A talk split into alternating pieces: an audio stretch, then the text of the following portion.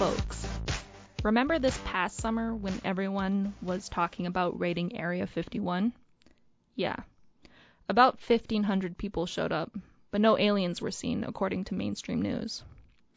If you're anything like me, then you might be curious about where this interest in extraterrestrial life came from.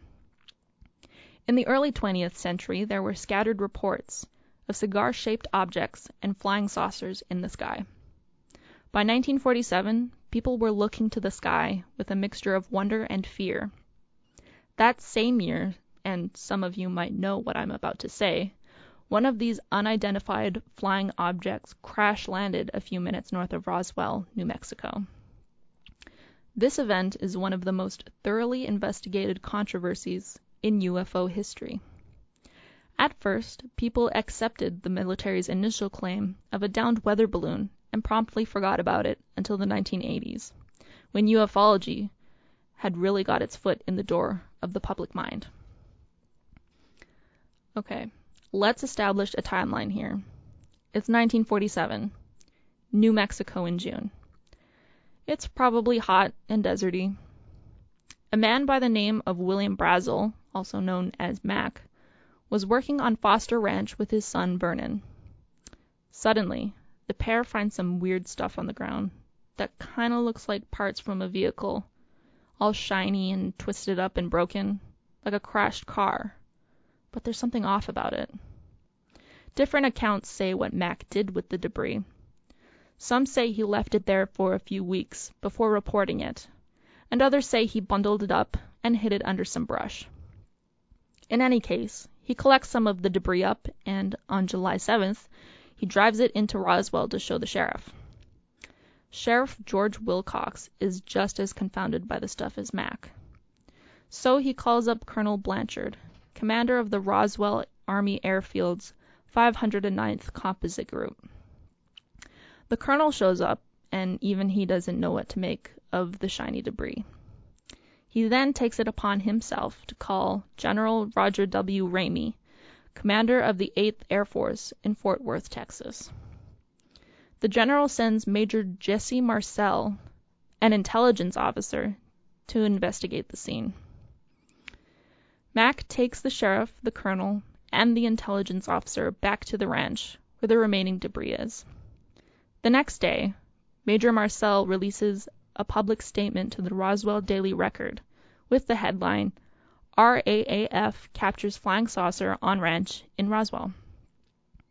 The day after that, the Roswell Daily Record retracts the major statement with the remedial headline Army debunks Roswell flying disc as world simmers with excitement. I think there are two possibilities here.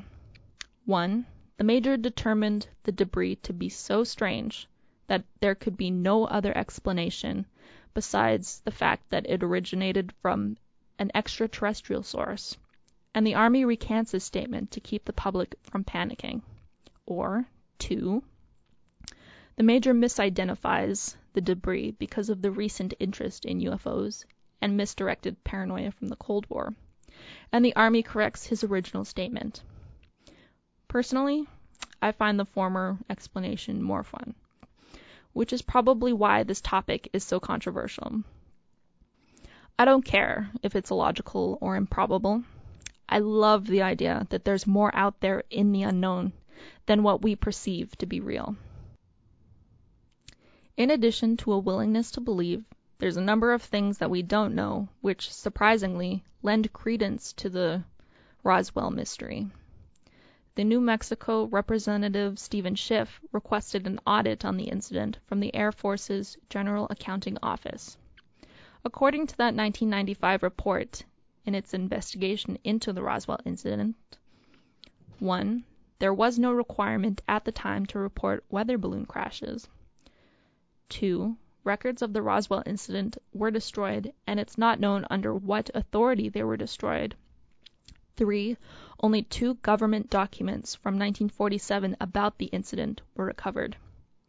These documents included an FBI report from the time that said, quote, an object resembling a weather balloon, unquote, was recovered near Roswell and an Air Force report which noted that a flying disc was recovered and later identified as a radar tracking balloon.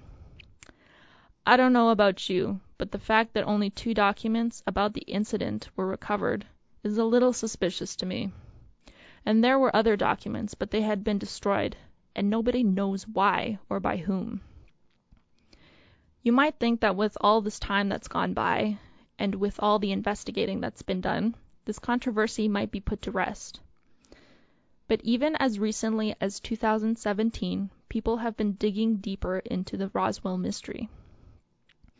The Huffington Post published a story in their Weird News section featuring retired Air Force Lieutenant Colonel Richard French, who claimed that there were actually two crashes at the Roswell site in 1947.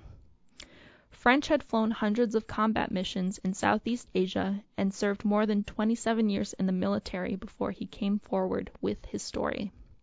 He claims that the first crash was indeed a UFO, which had been shot down by an experimental electromagnetic pulse weapon. The following crash had occurred when another UFO, presumably which had come to recover the first, was also shot down. French says he'd seen photographs of the UFOs in a folder he'd thumbed through. He didn't say where, though. Parts of the UFOs had inscriptions on them, which he likened to Arabic letters. French later became one of the authors on Project Blue Book, the Air Force's study on UFO encounters. Another retired official, former Army Colonel John Alexander, refutes French's claims. He had said to the Huffington Post that during the 80s he helped to develop the pulse power weapon systems, and that it wouldn't have been possible to have that type of technology in 1947. To put it into perspective, they had a limited laser system in the 60s, but beyond that there wasn't anything that could possibly take down a flying craft, unidentified or not. Now, let's take a look at the weather balloon explanation. Roger Launius, a retired curator of space history at the Smithsonian, puts it very elegantly. Because of the cultural phenomena at the time, what with the development of atomic weapons and the arms race of the Cold War lurking in the backs of everyone's minds, people were seeing things they couldn't quite explain. Unfamiliar things that hadn't been seen before. And as with the developments in technology, it wouldn't seem like too far of a jump to reason that if humanity could leave the earth, then perhaps something else could come to us. The official story of the Roswell incident points to Project Mogul. It was led by geophysicist Maurice Ewing and consisted of sound detecting aircraft, which would be used to monitor distant nuclear blasts, which, considering the Cold War, makes complete sense. The project was cancelled in 1950, though, because the balloons were too hard to control. If anything, the Roswell incident lends credence to this, seeing as the balloon crashed. All in all, I think the balloon crash is very logical. But again, I don't care. I think it's way cooler to think that extraterrestrials were at the helm of this incident. But part of me also thinks that they would be too smart to have tech that could be affected by something humans made. In any case, the Roswell incident remains a fun starting point for the UFO phenomenon.